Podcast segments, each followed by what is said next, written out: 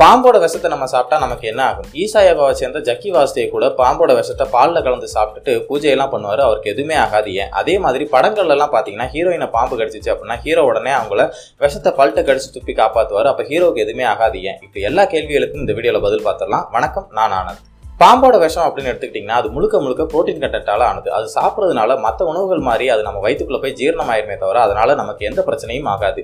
அதே சமயம் அதை சாப்பிட்றப்போ நம்ம வாயிலையோ இல்லை வயிற்றுலையோ எந்த ஒரு காயமோ புண்ணோ இருக்கக்கூடாது. அப்படி இருந்துச்சு அப்படின்னா அந்த விஷம் நம்ம ரத்தத்தில் கலந்து அது நமக்கு மரணத்தை கூட ஏற்படுத்த வாய்ப்பு இருக்குது இவ்வளோ ரிஸ்க் இருக்கிறப்ப அந்த விஷத்தை ஏன் சாப்பிட்றாங்க அப்படின்னா பொதுவாக பாம்போட விஷம் எல்லாருக்கும் அவ்வளோ ஈஸியாலாம் கிடச்சிடாது நூறு கிராம் பாம்பு விஷம் வேணும் அப்படின்னா அதுக்கு நீங்கள் லட்சத்துலேருந்து கோடிகள் வரைக்கும் பணம் செலவு பண்ண வேண்டியிருக்கும். கஞ்சா அபீன் ஹெராயின் இதுலலாம் கிடைக்கிற போதையோட இந்த பாம்போட விஷயத்தில் அதிகமான போதை கிடைக்குமா? இன்னும் சொல்ல போனால் ஏழு மணி நேரத்துலேருந்து ஏழு நாள் வரைக்கும் இந்த போதை நீடிக்குமா?